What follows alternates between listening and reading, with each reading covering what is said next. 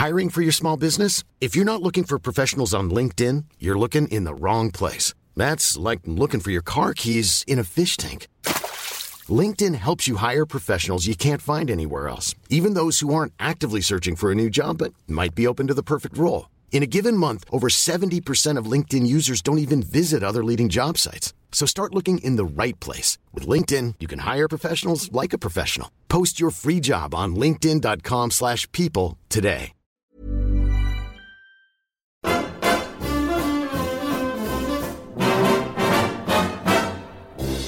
Red, red robin comes bob, bob, bobbing along, along, there'll be no more sobbing when he stops throbbing his old sweet song. Wake up, wake up, you sleepyhead, get up, get up, get out of bed, cheer up, cheer up, the sun is red, live, love, laugh and be happy. What if I be blue? Now I'm walking through fields of flowers. But still I listen for us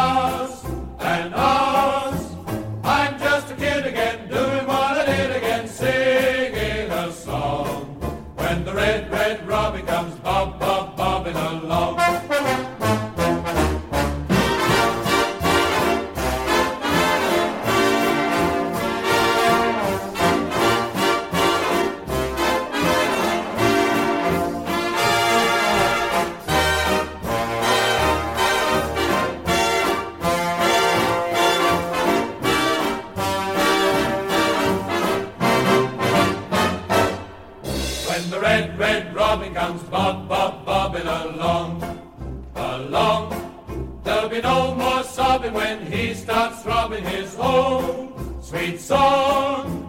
I'm just a kid again, doing what I did again, singing a song. When the red, red robin comes bob, bob, bobbing along.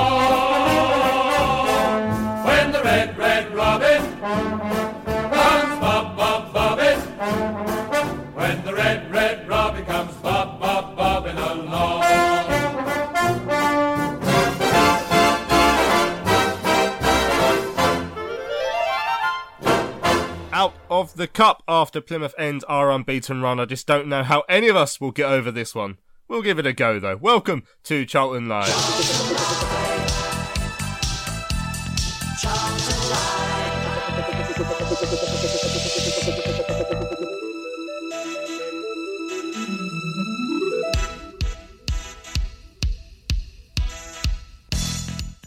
Hello and welcome to Charlton Live on your Sunday evening. My name is uh, Louis Mendes. We'll be looking back at the 1 0 defeat, unfortunately, against Plymouth uh, in the first round of the FA Cup. The Addicks are out of the competition for another year, unfortunately. So, we'll be discussing that. Joining me on the pod to do that, uh, first up, is uh, Terry Smith. How you doing, Terry? You over it yet?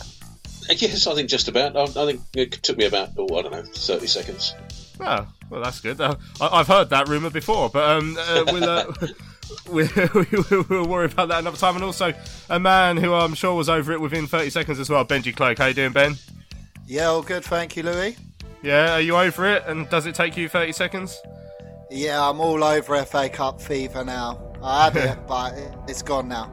Oh, good. Well, I'm glad. I'm glad. But uh, we will look back at uh, yesterday's game on uh, on this evening show. We'll hear the highlights uh, shortly. We've also got the post-match reaction uh, of Addicks boss uh, Lee Bowyer, which is some interesting stuff in there about players that, that were involved yesterday. Uh, we're also here with the Addicks boss uh, makes of the Papa John's Trophy, which we're playing Leyton Orient in on Tuesday.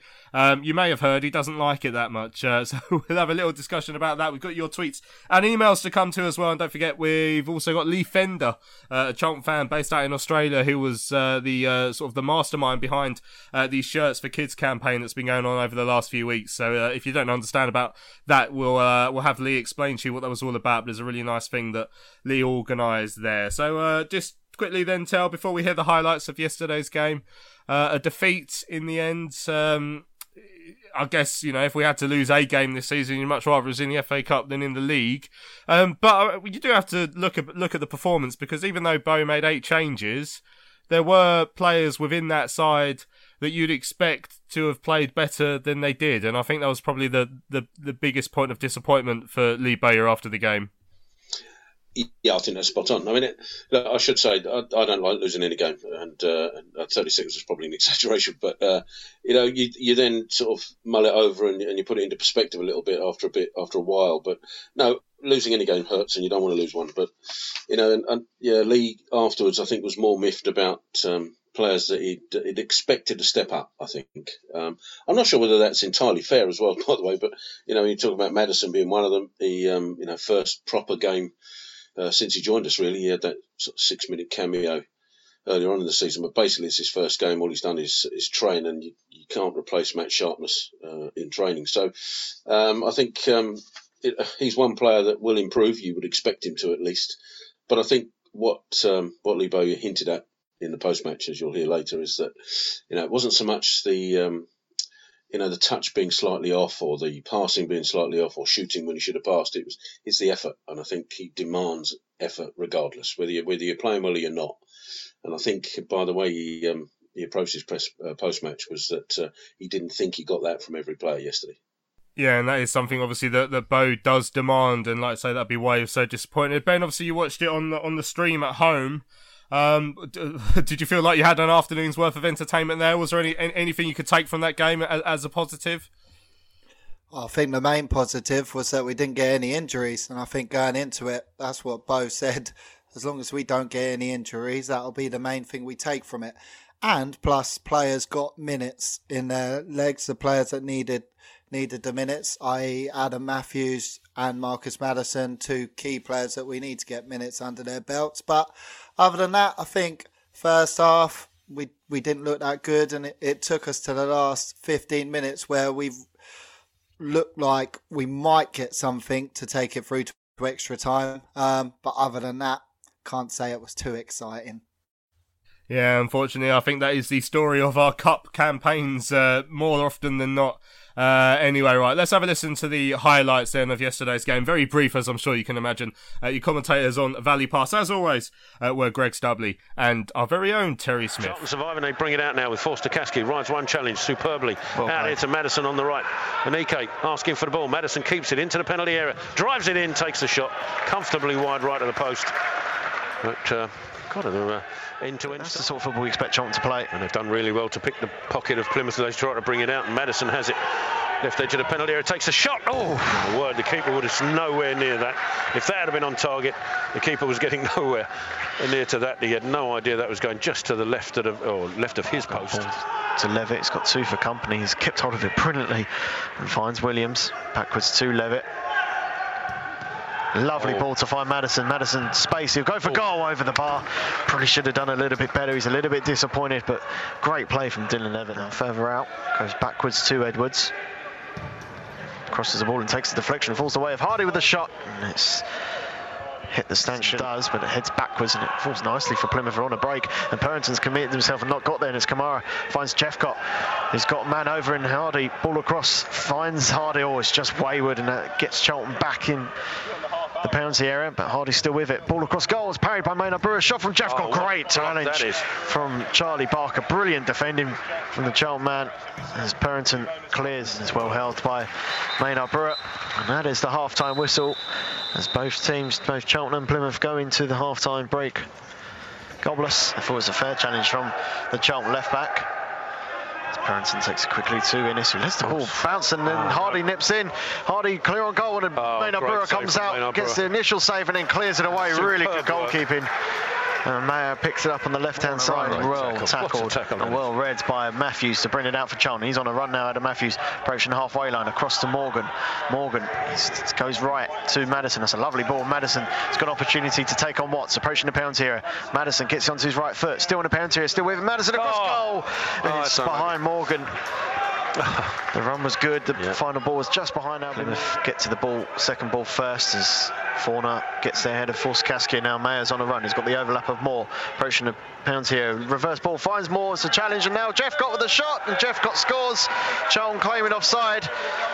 Their efforts going in vain as Plymouth had the lead, just going up to 60 minutes. It's that man, Luke Jephcott, just can't stop scoring for Argyle this Well, season. to be Opens fair, the account. He couldn't miss because uh, he was left on the edge of the six-yard box on his own. Don't, can't tell whether he was offside. Morgan swings it in right footed towards the six yard box. Oh, and. Ike rises well, but Oh. heads over. Got there, just couldn't get over the top of it. Venny on the corner of the penalty area, takes it, left foot, chip ball across, and it's a lovely header by Purrington. It's blocked away and saved away by Cooper. So Matthews coming over, saying, "I'll throw it in long." Inniss has stayed forward in front of the tunnel area with Matthews. Sends it in to the edge of the six-yard box. Inniss is there, gets something on it. Inniss as well. And it's a flick, oh. back flick from Barker that was going into the top of the net and tipped over the bar by Cooper. That's a great improvisation from the into the corner. Martin trying to get there. That is the final whistle. And this first round FA Cup tie is finished with Plymouth coming out the winners. Oh, Terry, it just gets your, your heart racing to hear it all again, doesn't it? um, uh, in fairness, though, we did ne- nearly took it into extra time with that, that chance from, from Charlie Barker late on, but I, I I think overall Plymouth probably deserved to go through more. I think they created a few more chances than we did. Obviously, Ryan Lowe decided not to make any changes from the side that beat Swindon in midweek, so they were taking it quite seriously. And um, yeah, like I say, I, I think I think they more than edged it for me. I don't know if it, what you made of it, Tell. No, I think that's again that's fair. I think uh, possession wise it was probably fairly even. I think, but um, I think they they had far more attacking intent than us. And in Kamara, they had I think comfortably the best player on the pitch. He uh, he was their main threat uh, throughout the whole game. Everything seemed to come through him. And I think what it showed for us is that when we don't have our first eleven out there, you know that midfield is such a key area, and, and we don't have somebody who can, for want of a better word, stand on somebody like Kamara, stop him playing the way he did. Uh, he, he just ran the show for them, and we had nobody really enough uh, to to combat that. And I think you you, you miss you miss then the likes of uh, of Shinnie and or uh, Watson and Pratley, who would.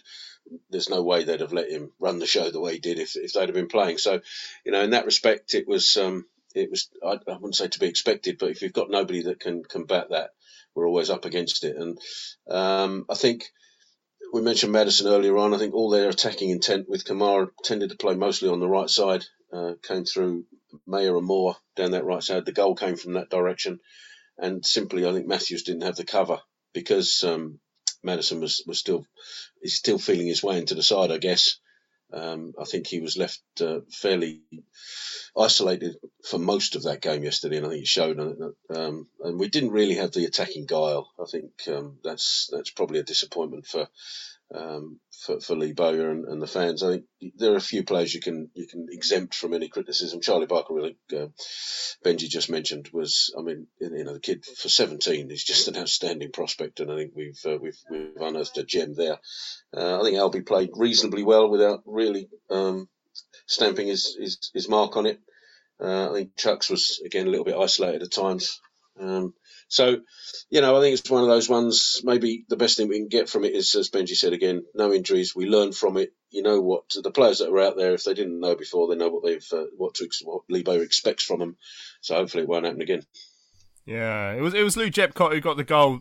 Ben for Plymouth uh, just on the hour mark. He's their top scorer. He's got six already uh, this season now after after yesterday. A bit, bit of a scrappy one, um, you know, and, and not the sort of goal that we have been conceding too often. Obviously, over the last the, the last few weeks, we had that amazing run of, of, of clean sheets that came to an end on Tuesday. So, I mean, again, you, you, probably overanalyze a game like this where, where there were changes and, and the outcome's not that important to us, unfortunately. But uh, frustration with the, the way the that Jephcott was able to, to pick up quite a simple chance inside our, our penalty area like that.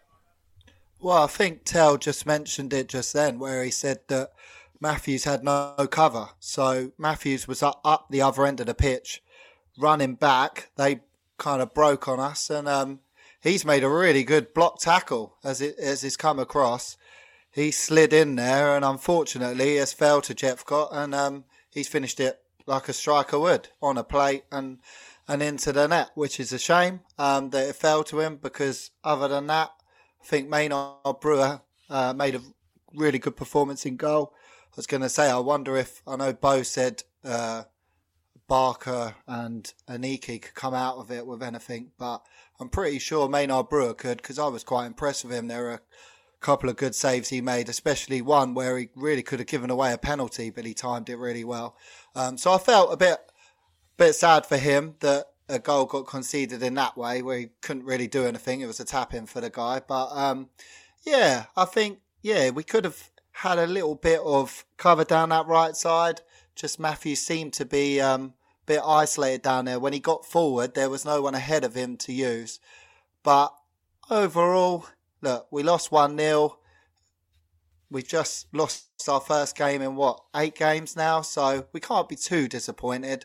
But overall, we just didn't really, as, as Tell said earlier, I think Plymouth deserved the win overall.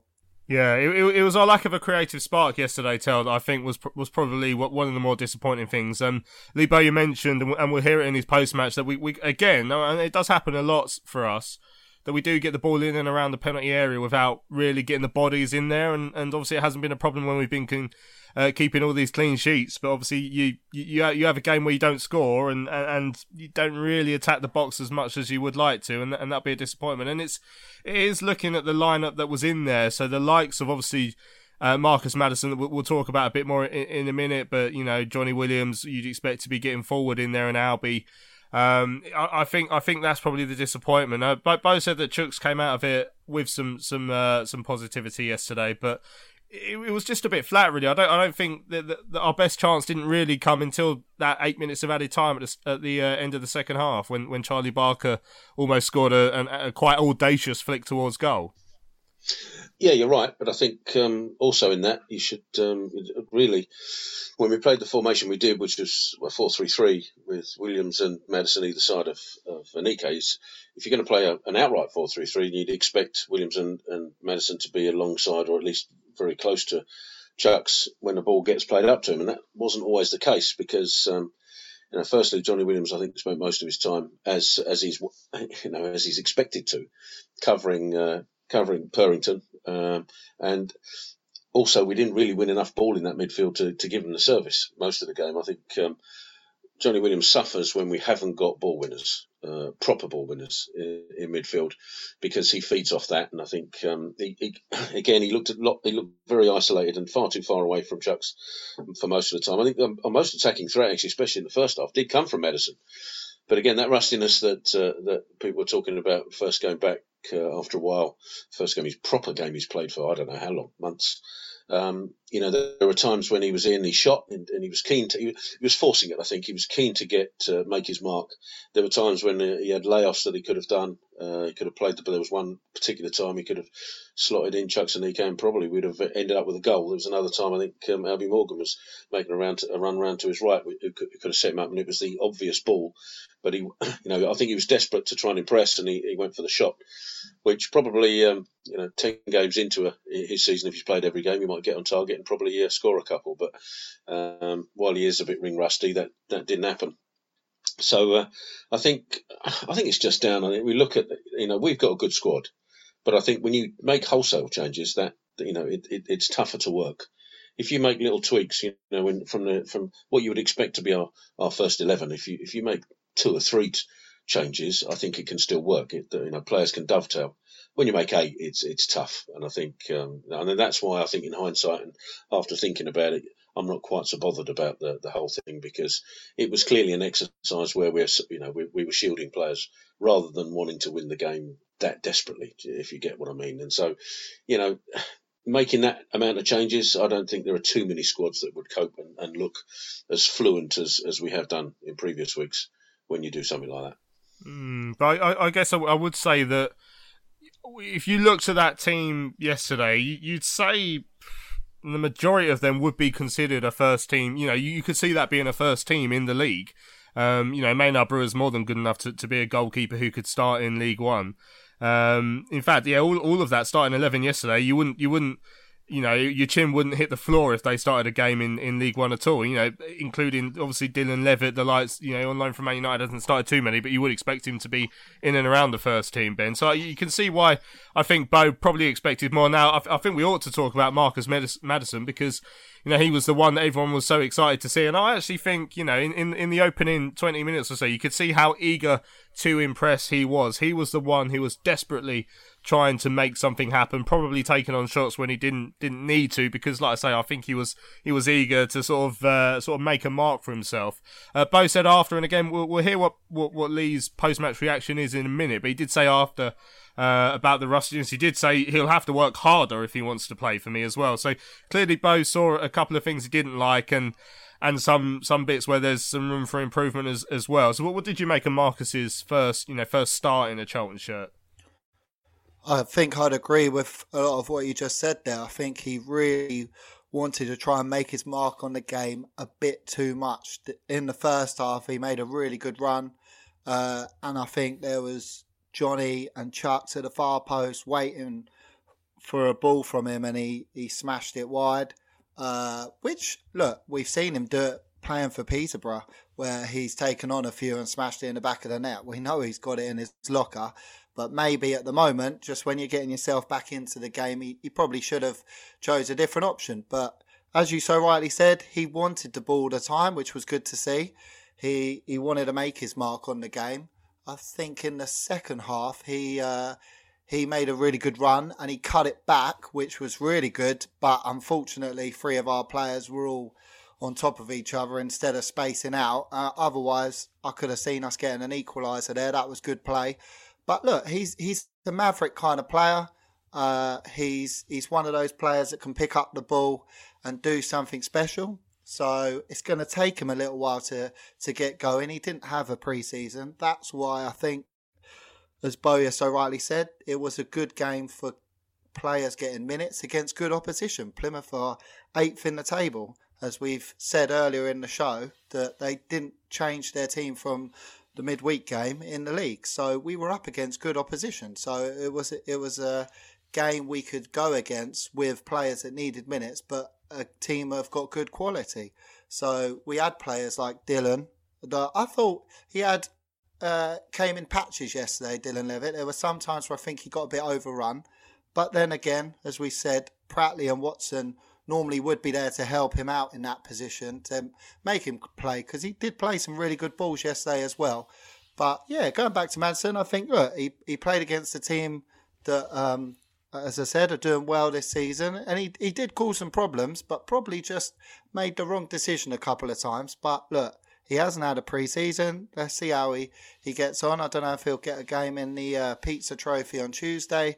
If he does, that'll be good. Get him some more minutes to, to get him firing. But look, he's a promising player that can do something for us. So let's give him time.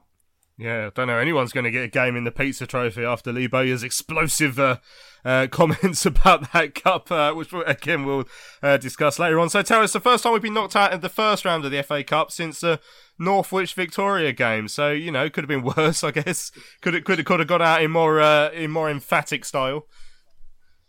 I'll tell you what, you see some of the results um, from the first round uh, outside of our game, and uh, you know there was plenty of examples of, of that type of result going off. So, yeah, I think uh, you know, as Lebo, Lebo is, and, and funnily enough, I um, I talked to him in the uh, in the press conference um, just before the uh, the game on a Friday, and I asked him if he'd had any um, uh, favourite moments from FA Cups? You know, did he have any uh, special moments or special memories from from his experience in the FA Cup? And he went, no.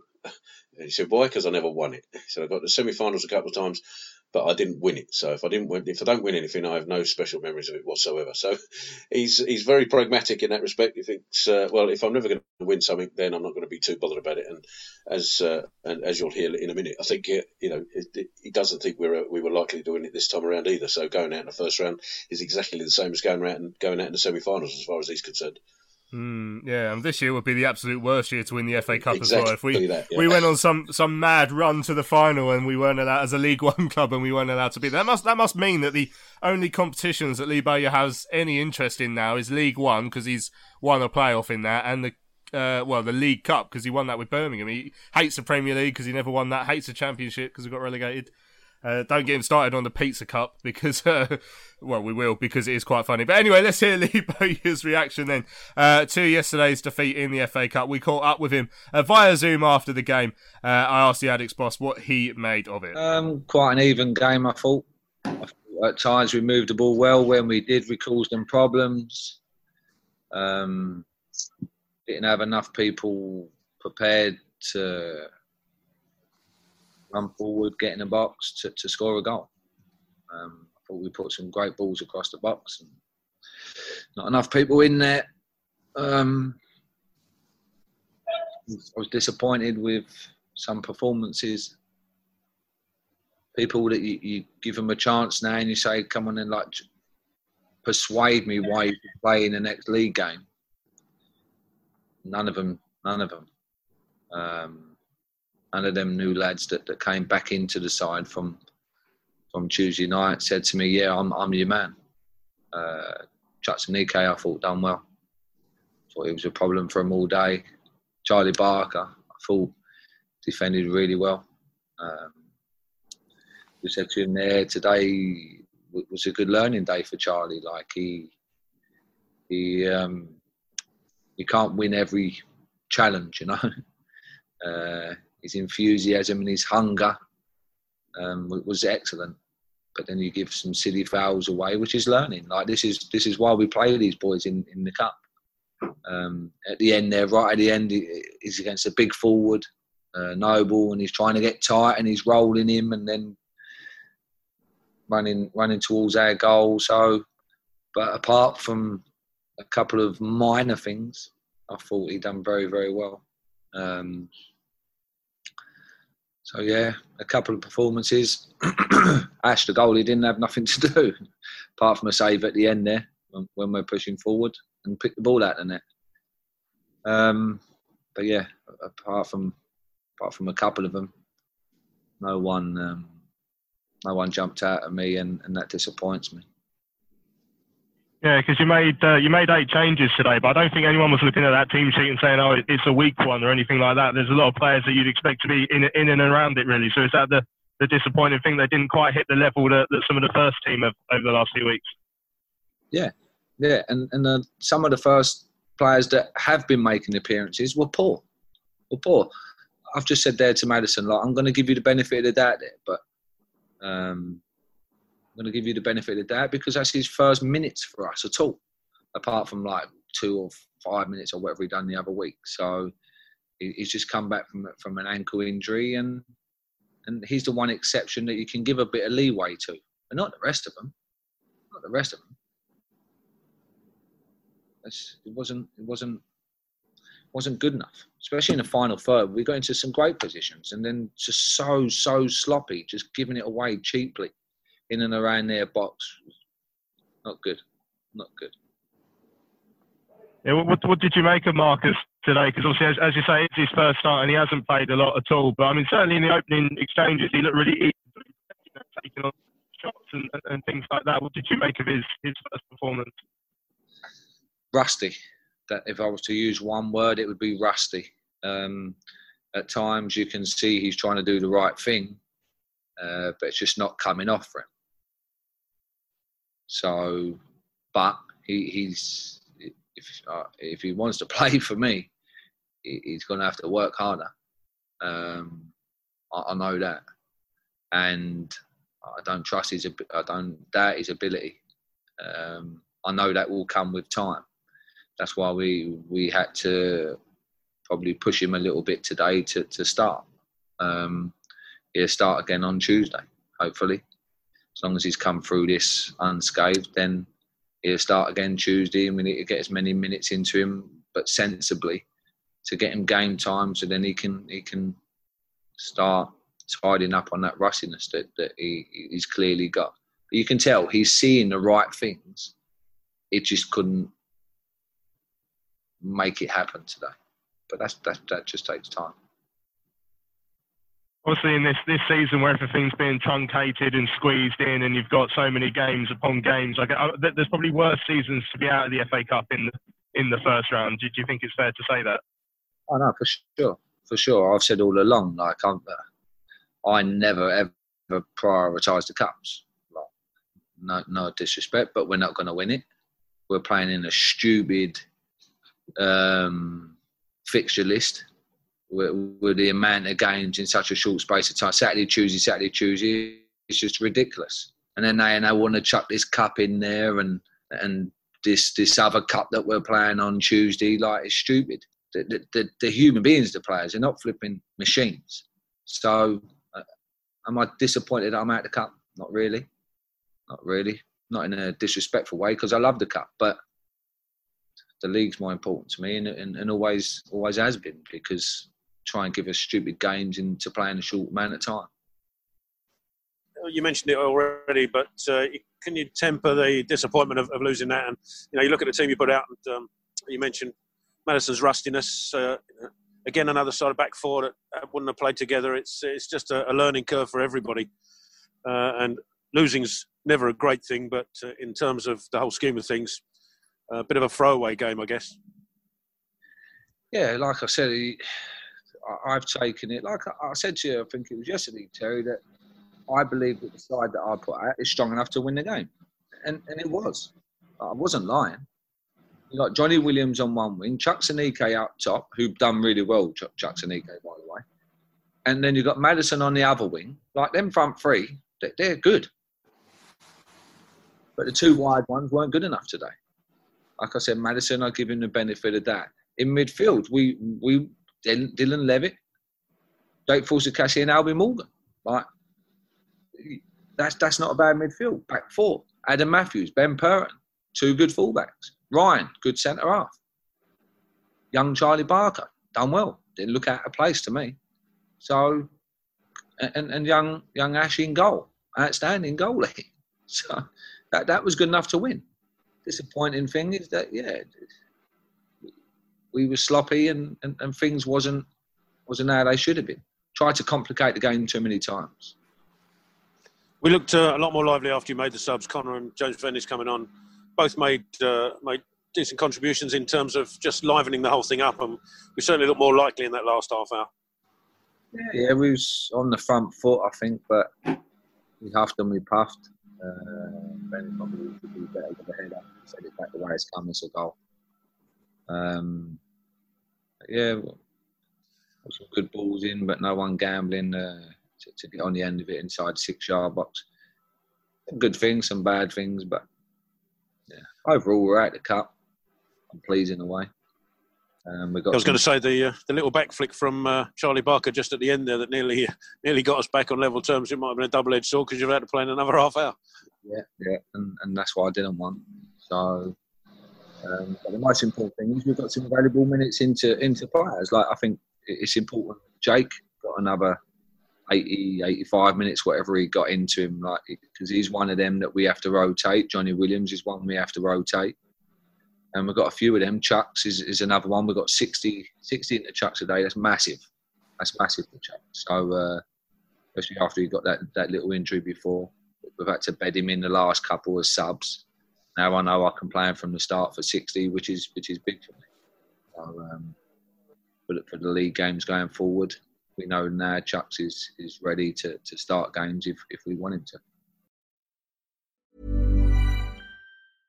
Ready to pop the question? The jewelers at BlueNile.com have got sparkle down to a science with beautiful lab grown diamonds worthy of your most brilliant moments. Their lab grown diamonds are independently graded and guaranteed identical to natural diamonds, and they're ready to ship to your door. Go to Bluenile.com and use promo code LISTEN to get $50 off your purchase of $500 or more. That's code LISTEN at Bluenile.com for $50 off. Bluenile.com code LISTEN. Hiring for your small business? If you're not looking for professionals on LinkedIn, you're looking in the wrong place. That's like looking for your car keys in a fish tank.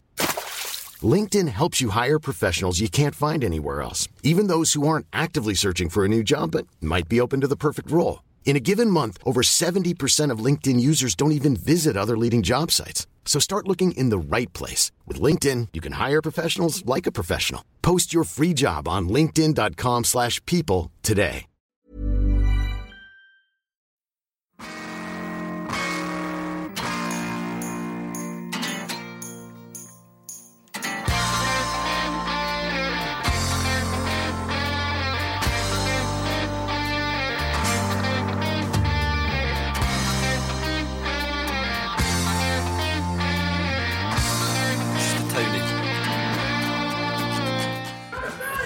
Lucas. He swings it towards the far post. Inniss jumps, heads down. Bogle touchdown. Pratley smacks it in. And Charlton take the lead. That's a really well worked corner. Inniss with the head down. Bogle touches it. And Darren Pratley, the substitute, just smacks it into the roof of the net. Just say to rock, leave him behind. A little boy in the stairwell who said, I hate Charlton Live. There we go. Welcome back to Charlton Live. Then that was Lee Bowyer after yesterday's uh, 1 0 defeat in the FA Cup. The Addicks out of the hat in the first round, unfortunately. Not a great day for the Cup, actually. I think uh, Charlton are out, Bromley are out, Hampton and Richmond are out. Uh, yeah, basically all the, all the big ones are out, uh, Ben, aren't they? You know, you'd, you'd expect at least a little bit of cup magic, but that's just the way it goes, unfortunately. I, I, did you watch the Hampton game today? They gave it a good goal against Oldham, didn't they? But Yeah, that's that's. I was more looking forward to that than the Charlton game, to be honest, because it's, it's it weird, meant more it? to them. Yeah, the, the this round of the FA Cup, when Charlton are in it, I never find it that interesting unless we're playing a non-league side. And it's the same. Like if Bromley are in the first round of the FA Cup, which they were yesterday, like you're buzzing. But for Charlton, it's just it just does not have that that FA Cup magic. And people were talking yesterday. I said. Um, about the, the magic being diminished even further because, of course, there's no fans there. But the reality is, the early rounds for a League One Championship club, they're just not that exciting. Whereas if you're a non-league club, then maybe they are a bit more. But that's just the facts of it. And and again, I think we can see why Bowyer wasn't that uh, interested in, in, in staying in the comp. I don't know if that's quite the right way of, of saying it, but it's not. He he um wasn't that bothered that we went out. Right, I did ask for some tweets and some emails uh, on the game uh, yesterday and and the cup. So let's have a look at uh, some of those which uh, came in.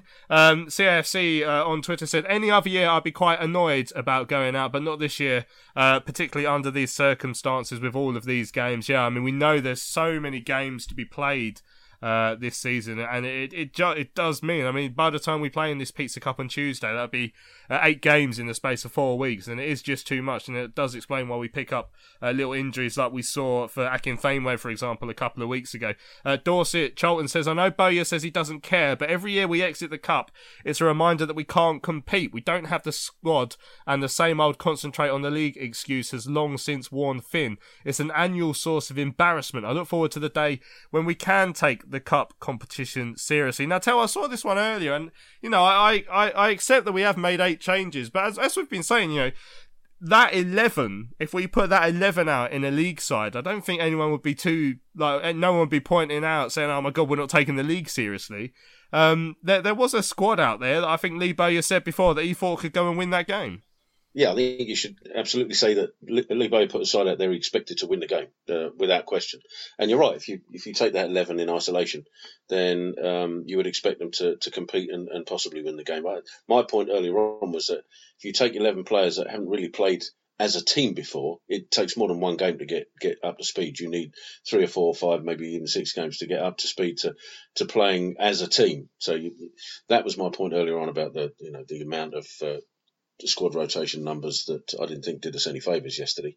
But you know, I, I, I do like the stat about uh, people saying about you know we do rubbish in the cup, and um, everybody does rubbish. If you look at everybody's stats, I mean we've had we fared better than most. I think you know we've not that far away got to quarterfinals uh, of the FA Cup and got to fourth rounds of the FA Cup. So um, I think people tend to uh, look at it with. Um, uh, a different set of glasses when because you look at oh we haven't we haven't progressed past the third round for four years.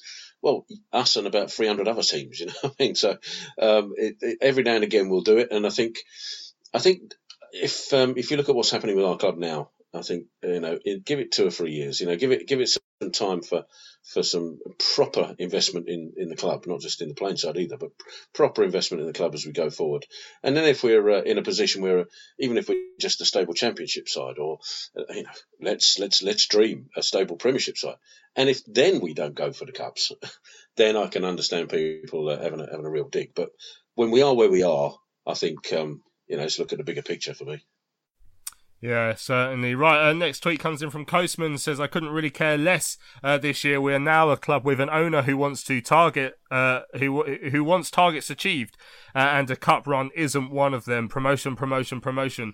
End of. Gary Payne says, there's only one cup we want this year, and it's the League One uh, title winning trophy. Yeah, I can understand uh, that one. Gary Michael says, given the impact of COVID on pro football, especially the two lower divisions, it could be argued that it's never in our history has been so important to get back to the greater financial security of the championship. For this reason, the cup was sad- sadly just a dangerous uh, diversion. Uh, Phil says, expected result and not a performance. Uh, minutes.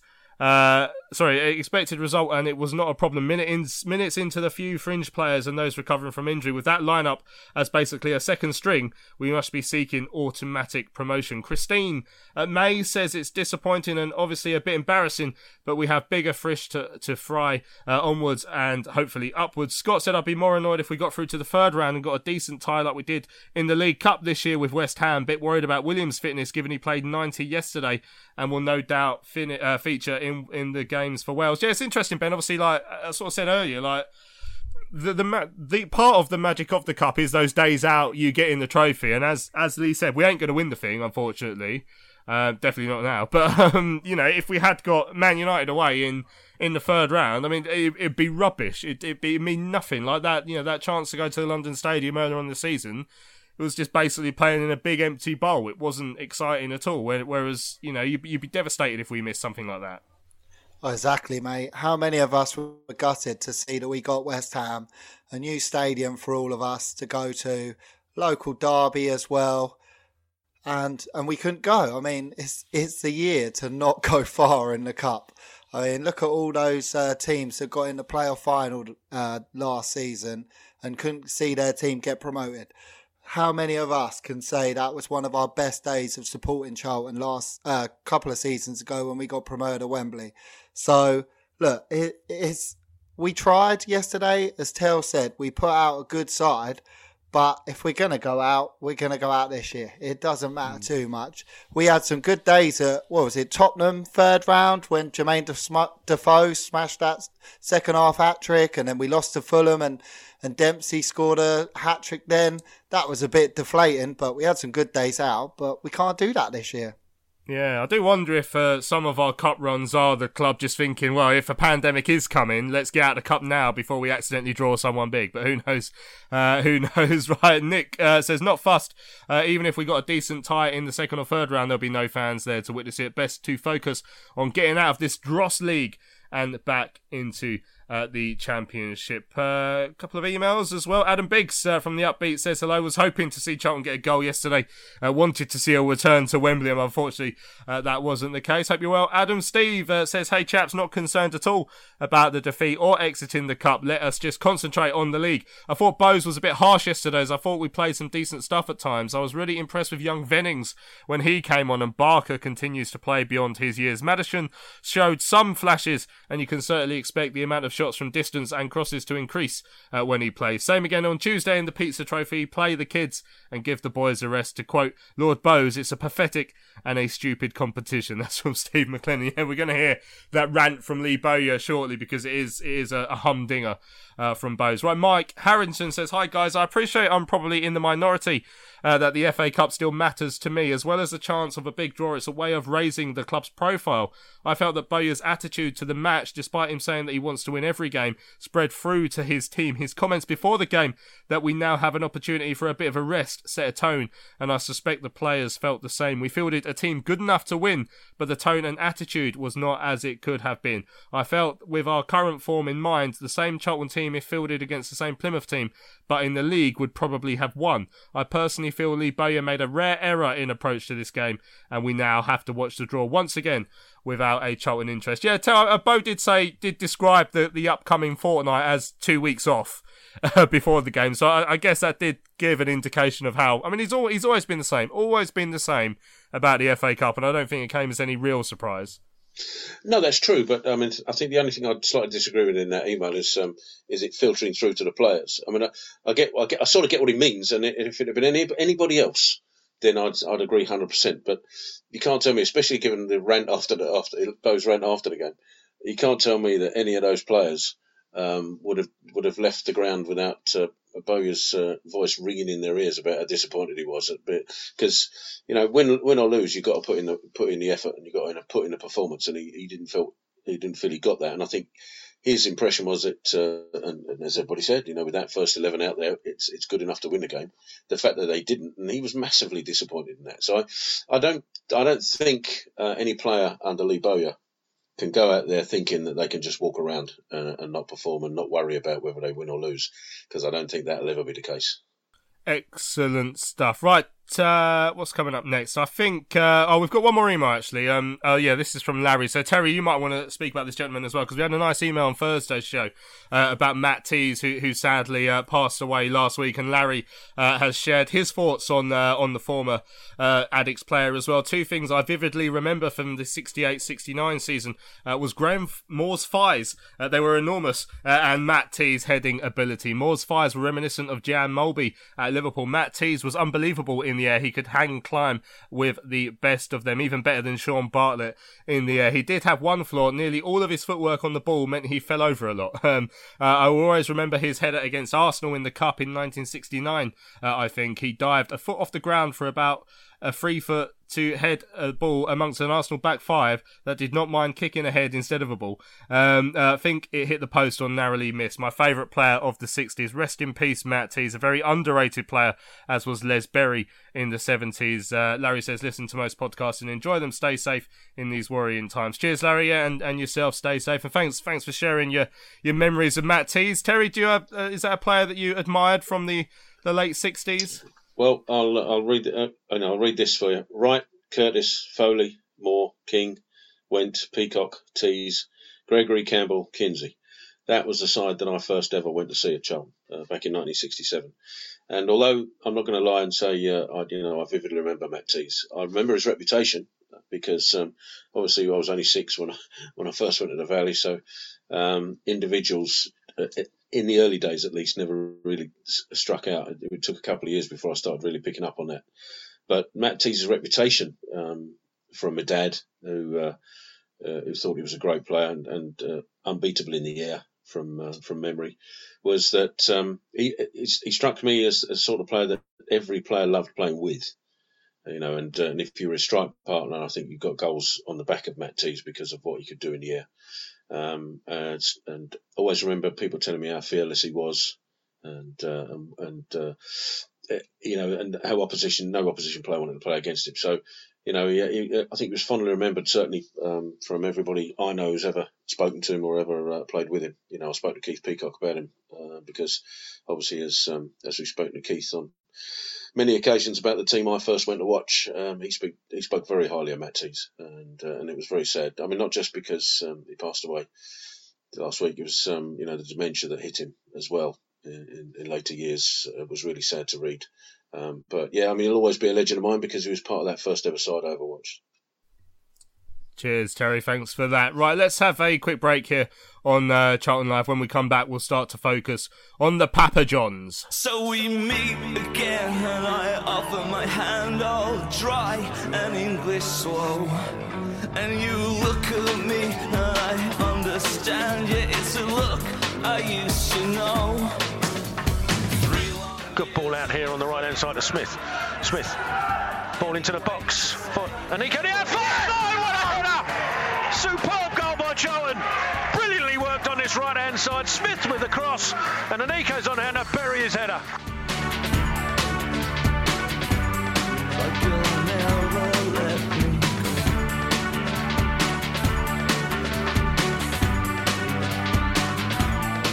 Oh, come on and have a drink with Charlton Live. Right, welcome back to Charlton Live on your Sunday evening. I hope you're enjoying the show. Just before we turn our attention then to Tuesday's game with uh, Leyton Orient, I think that's how much I know about the competition. I forgot who we're playing. Um, uh, we got one tweet in from Dave Kitchener. Now, Dave clearly. Uh, you know, I mean, he's used quotation works around the phrase excellent joke here, but I, I think he means my joke about Connor Washington was excellent. Uh, so he's provided us, and I got to use it again yesterday actually, because about three minutes after Connor Washington came onto the pitch, uh, they suddenly announced the, the winner of the, the US election. So again, I got to use that on air. So clearly a crack. And I got a text from one of the other presenters saying it was a great joke. So, I mean, not my words, the words of uh, Nick Godwin from BBC Radio London. So mu- must be a good joke. But anyway, Dave said, uh, Louis, uh, some groan worthy names names uh, for name observations of the Charlton squad to go with your excellent joke. Uh, we've got two US presidents in there, uh, Washington and Madison. We've got a dog, Barker, a cat, Purrington. Alcohol, we have Brewer, Forster, Cask, Gilby, and Git Innis. Ryan Git Innis. Yeah, that, see, they all work. See, uh, Terry, I mean, go again, Terry. I didn't hear that. I said that was stretching it. The last one. ah, well, you know, we've been I've been dragging out this Connor Artistic Washington joke for yeah. nearly a month now. So, yeah, uh, yeah. Did you en- did you enjoy that, Benji? Have you got any of your own you'd like to add? No, but I'm sure you have, so I look Yeah. forward to listening to your ones. no, no, I, I've got no further other to say other than to say that Connor Washington joke was Can you- absolutely brilliant. Can you imagine, given uh, Lee Bowyer's mood yesterday, if you'd have cr- tried to crack that Washington joke to Lee Bowyer yesterday, I, I reckon he'd have found you in the stands. you should have seen his face when I mentioned the Papa Johns.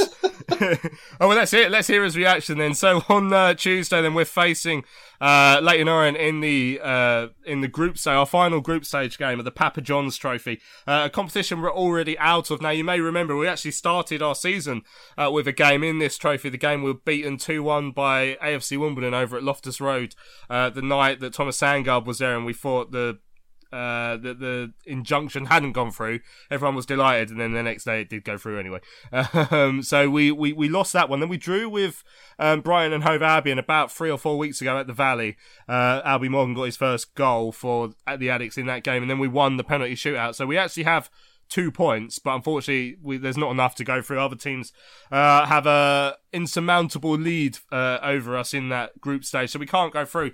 Uh, but with the the the hectic schedule that we've had recently, uh, and Lee Bowyer sort of mentioned something along the lines of how disappointed he was that we have to go again on Tuesday. I did say to him yesterday, and this is his reaction when I asked, uh, does he think that the Papa John's Trophy should have been ditched this year? For sure. They're, not for us. These competitions ain't, ain't for clubs like us. They're, not. They're for the Premier League. So then the Premier League teams can play their under 23s in there, or under 21s, whatever you want to call them. They're not for us. What are we gaining from it? We're not gaining nothing. Maybe a little bit of experience from our young lads, but it's it's silly. It's, it's pathetic. Stupid cup. No one cares. Who cares about it? I bet there ain't many people that care about this cup. So no, it's not for us. It's um, don't know where it's come from. I don't think it was playing around when I was playing. So yeah, it's, it's silly. You have like two. You have a team that can put their under twenty one team in it. Like who's that? Who's that for? That's not. That's not a rule. That what, what sort of competition is that? That a, a Premier League team can put in their under twenty ones. Pathetic. Um, so, Lee, obviously, this past week, a few of your players were called up for their international teams, and you'll have a game rescheduled because of that. Is that frustrating, especially in this season with coronavirus and everything, to lose players to international break and have that sort of disrupt the flow? Again, it's like the cups. We're trying to cram a million things into this season. We've got these stupid cups, and we've got international players now. I'm speaking to my lads. They've played Saturday, Tuesday, Saturday, Tuesday, Saturday, Tuesday for I don't know how long. And then now they're going to play three games in 10 days with their national team. Like, what the hell's going on? What are they trying to do to the players? It's if they're not getting punished enough as it is by cramming league games in. Then you've got to throw in stupid cup games here and there and everywhere. And then now they've got to go away and play three games in ten ga- uh, three games in ten days with their with their national side. Like it's just crazy. And then when they come back and they're injured for us, then what? Or they get injured because they've just played three games in ten days. They get injured on the Saturday when they come back to us. It's crazy. I don't get it, mate. I don't get it. yeah, Bo does not hold back when you talk to him about the Papa Johns. He does not think that this is a Ben. He, he thinks this is a competition that should not be played, Ben, and and uh, you could probably see why. I mean, it, it comes back to this, you know, chucking in the under twenty one teams for the Premier League sides. It's embarrassing that we have to play them in the first place, and it is, especially this year of all years when the season's been so truncated, and we have to squeeze games into, you know, even squeezing the league season in has seen us play three or four league games on Tuesday nights already. I mean, it's ridiculous that we're still going ahead with this competition. Totally agree with Lee Bowyer and yourself there. It's- silly, isn't it, really? I mean, hmm. they've they've loved the competition so much. They've only just named it the Papa John's Trophy a few days ago. So if they really liked it that much, then surely it would have been named before that. But look, if anyone's criticising Lee Bowyer, let's look at the injuries we've received Tuesday, Saturday, Tuesday, Saturday, playing those games lately for the league to play catch up. We've had Alfie Doughty out for three months. Famewo's just got injured as well. We've still got long term injuries coming back slowly. Not saying that's resulted in it, but we don't need these extra games. We're suffering already. And look, the the decision to shove these under twenty three teams in for what five six years ago when they come in is to jazz up the competition because obviously people found it quite boring. But look, at the end of the day, I, I personally, we're not going to look back and go, "Oh, do you remember when we got in the semi-finals of the uh, of the football league trophy or the Papa John's trophy, whatever you want to call it?" You don't really, do you? It's only when you get to the final and have a day out at Wembley, which we which we can't do now anyway. I mean, Portsmouth when they won it against Sunderland, that created a lot of um, m- m- uh, what do you call it? A lot of stories a lot of about. memories and excitement, but it's Yeah. embarrassing to be involved in that trophy because it means you're I- in League One. Yeah, I, I saw them celebrating it like mad. And at the end of the day, if you would have said to a Portsmouth fan, would you wanted to take that trophy away and remember that, or lose in the playoff semi-finals? Of course they wouldn't. They would rather have concentrated on the league. But because that that game was two big teams coming against each other with two big uh, fan bases where it was a lot of fans attended that game. Maybe that was hyped up a lot more than it was because at the end of the day, it's a pointless trophy. Come on, it's under 23 teams. They're basically like old reserve matches used to be. So, look, with our injury list as it has been at the moment, I can totally agree with Bowyer's comments. We don't need it, and we're out with it already, aren't we? So, Yeah, no exactly. on it. Yeah, Terry, Terry, I guess the the only concern now is then because obviously we, we will go on, on Tuesday. You'll be commentating, I'll be working. Is does this now mean that we don't get free pizza? I think that's the burning question everybody should be asking. I know they forget the, the football side of things. I think um, you know the fact that uh, Lee Bowyer has, has dismissed this uh, noteworthy trophy. I mean, according to the EFL website, it is the third most prestigious trophy in the country, which uh, which is stretching it. Uh, but uh, yeah, so uh, we you know as soon as it became the uh, the Papa John's thing, we're all thinking, oh, hello, does that mean uh, maybe uh, you know just sweeten the uh, um, the press because obviously the press are important. Uh, I bet the players still get one.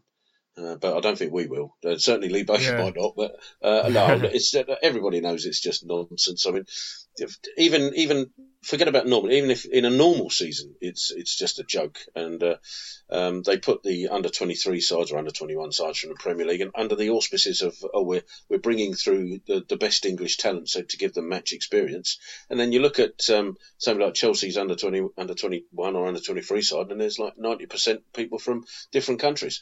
So I don't know how that's helping the uh, the youth of of, the, of, of England to to uh, reach heights. Um, and and so even even normally it's a ridiculous trophy, but then you add the the whole truncated season because of COVID nineteen, and then you know you uh, he also uh, um, had a, had a pop at the Nations League, and it's the same sort of thing when you've got so many fixtures squished into a, a shortened league across Europe, not just us.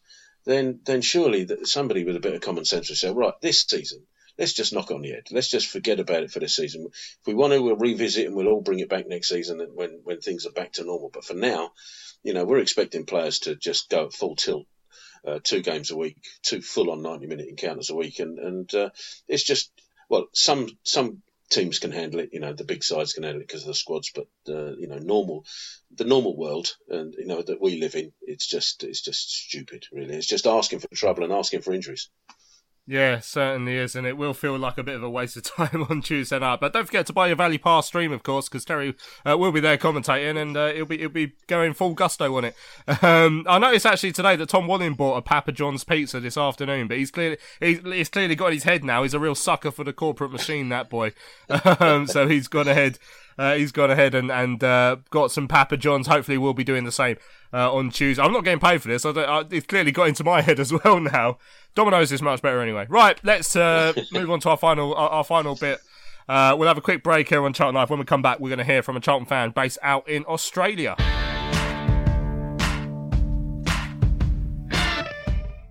Shinnie prepares to take. Shinnie It's takes. shot. It's a shot. Oh, great free kick. The was too strong for Eastwood. He dived to his left, but it's past him. And Shinnie, who got the assist for the first goal, now opens his Charlton account with a lovely free kick. And Charlton, just before half time, make it two. That you're gonna be okay anyway. You know there's no rhyme or reason. Charlton Live. Right, welcome back to the final segment then of uh, this week's Charlton Live. Now, anyone who's been uh, paying attention online recently would have seen uh, about a fan called Lee Fender who lives out in Australia, uh, and he's uh, come up with a superb idea over the last few weeks uh, to try and get Charlton fans uh, to club together, put a little bit of money into a pot, and help parents. Uh, buy a load of uh, Charlton shirts, you know, with Christmas coming up and everyone uh, short of a few quid, unfortunately, with, with the way things are going at the moment. Uh, he did that. Also, uh, some of the shirts are going to be given out by the community trust to people in the local area as well. So it sounds like a, a great way to get uh, some of the, some of the, the disadvantaged local children uh, involved with the club as well, and hopefully spawn some new Addicks fans. So anyway, I caught up with Lee over Zoom this morning. It was well this morning our time, this evening or his, that evening, his time uh, out in Australia, uh, and I asked uh, Lee how the idea came about. Well, it just came about because uh, in the Charlton unofficial Facebook group, uh, I'm pretty well known on there. Apart from that, I'll keep it very quiet. Uh, of just buying tickets each month and giving them away to people that can't necessarily afford to go. I've lived here for a long time now in Australia, so I can't get to the games myself. So, but I still like to financially support the club. And um, I thought this was probably a couple of years ago now. I just thought, what better way than to just buy tickets and uh, keep the gate money coming in, and uh, pe- people, especially kids, get to experience the football. So it just sort of started from there, and then COVID happened, which has uh, been a nightmare for everyone all over the world. You, you guys more than me, and uh, yeah, just decided people can't go to the stadiums. I'll buy a couple of shirts instead. And then the, the thought just came from there. Christmas is coming up. Lots of people in the UK are struggling financially, so I just people know me and trust me on the in the group, thankfully, because of my background with the shirts and tickets. And I just asked if anyone would be willing to donate two quid and see how much we can make to get a few shirts for kids for Christmas. It just uh, snowballed. Yeah, I was going to say. I mean, the idea really took off, and obviously Thomas Sandgaard got involved. I mean, how, how much money did it raise in the end, and, and how many shirts will that translate into? Uh, well, from uh, the, the general public, it was uh, around six thousand seven hundred pound. Uh, I, I can't tell you the exact figure off off the top of my head, but uh, looking at the Charlton uh, official website, it was six thousand seven hundred. So over thirteen thousand. We managed to purchase 155 shirts with that the other day for the half that we raised uh, from the public. So the intention is from the Charlton Community Trust is to get the same amount of shirts. So we're looking at 310 shirts for kids. So that's an incredible amount, and, and you must be really pleased with with the take up there. Um, I mean, because you, you mentioned obviously you're out in Australia now. So is this is this your way of, of staying in touch with the club? Because obviously with with uh, with, with such a long distance, I, I guess the fact that if, if this was 20 years ago, it might have been a bit more difficult. But now you can you can keep in touch with, with the various fans groups via via the internet and stuff, and still feel you're part of the the Charlton community.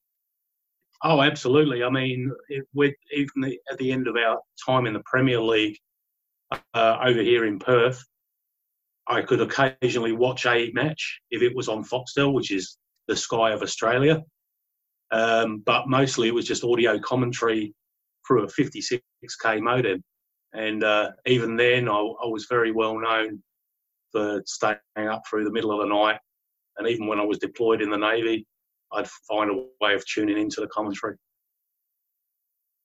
And so, obviously, coming back to the, to the initiative, obviously, it's great to see Thomas Sandgaard getting involved. Um, how, how did you first hear that he wanted to to be part of the of the project? Twitter. It was Twitter. Um, I mean, I I never approached him in any way. A few people, I think I've mentioned this to the official Charlton uh, website, but quite a few people messaged me and said I should approach Thomas Sandgaard and see if he'd put in. But as I've said, he's supported the club just by saving us. Really, uh, I didn't think it was appropriate to go asking the new owner if he'd be willing to sort of chip in and buy buy 150 shirts. So it started on the, the Facebook group. The message started getting out on Twitter, and all of a sudden, Thomas Sandgaard comes out and says he's pretty impressed and he's willing to match whatever we earn. So not not sure if he's still happy about that when he because he just started rising after that. Yeah. So even the fact that he uh, came in and said he'd match it, I think that gave a lot of people incentive as well. Yeah, it worked out really nicely. So, um, well, obviously, as, as you're a Charlton fan as well, I should ask you a couple of questions about about the how the club are getting on this season. Obviously, you mentioned Thomas coming in. Um, Yeah. I mean, everyone seems to be really pleased with how things have turned around since since he came in. So, you enjoying watching the uh, the team play from afar? Oh, I never miss a game, never do, and I'm really impressed. I think the biggest uh, the biggest one to impress me is actually Ryan Inniss. Uh, yeah, I, I, I mean, people are talking about strikers and midfielders, but Ryan Inniss, uh, what a way to come through. I mean, the guy's have, uh, had a difficult life himself, and uh, that's that's what the Charlton shirts was about. Uh, and just to see him actually shine for Charlton after just being in the wilderness with Palace, getting loaned out constantly, the guy's a machine. He really is. Uh, I think he's going to go well. He's only 25 now. He's got a good while left in him, and I think he's going to do well for us. Yeah, I've been I've been very impressed. So, what, what do you think we can achieve this season? Always hope for promotion, mate. Automatic. Uh, don't want to play Sunderland again in a playoff final. I think we've had uh, too many heart-stopping minutes with that the last couple of times, and one of my oldest friends is actually a Mackem, so this goes on every year. Uh, no, I'm going for automatic promotion. I think we we're getting a couple of injuries at the moment. Uh, Sandgaard and Bowyer will look at that during the transfer window, January if we have to, but we're going for promotion, and why not? We're a good club. Yeah, I think I think I think hopefully we, we should be up there. Well, Lee, thanks so much for joining us on, on Charlton Live, and, and congratulations again for your for your shirts program. This has obviously uh, really caught the imagination and helped uh, a lot of parents out at a difficult time, and hopefully uh, spawned a new generation of Charlton fans out there as well. Thanks, Louis. I just want to make sure while we're on, I want to thank everyone who donated, and especially the Valley Store uh, shop class uh, staff. I just want to thank Debbie and Ju. They've worked tirelessly on their day off this weekend as well, just to get these shirts out. So they should be heading out early next week. But yeah, just want to make sure they're acknowledged too, mate. There we go. That was Lee Fender, the Charlton fan. Absolutely brilliant work from him, and well done, of course, to Thomas Sandgaard for jumping on the idea and, and doubling the money. So it means there's going to be a lot of shirts out there on uh, on uh, on on the backs of some some children who hopefully will be uh, encouraged to go and support the club, or hopefully just appreciate the gesture uh, as well. So really well done to Lee. Right, we've uh, come to the end of uh, this week's Charlton Live. Now, don't forget, we're not going to be here next week. It's the international break. Our game against Roch- Rochdale has been uh, postponed. So therefore, whatever happens against uh, Leyton Orient in, in the pizza trophy, you won't know via us anyway. I mean, you can look on the website, but you know what's the fun in that? But yeah, so we we, we won't be back till Thursday week when we'll look ahead to whatever the game is. Then I think it might be like Gillingham away or something like that. But we'll uh, we'll, we'll find out nearer the time. Uh, Benji and Terry, thank you for joining me. Um, hope you enjoy your Papa John's pizza this week. Guaranteed. Depending on what topping they put on it, though. I'm fussy. Cheers, Louis. Looking forward to uh, taking a piece of that action. Hey, there we go. That's worse than my Washington Cheers, joke. Right, uh, thanks up to all there. of you who've joined us. Yeah, thanks to all of you who've joined us in on Charlton Live this week. Uh, we shall see you in a couple of weeks' time. Charles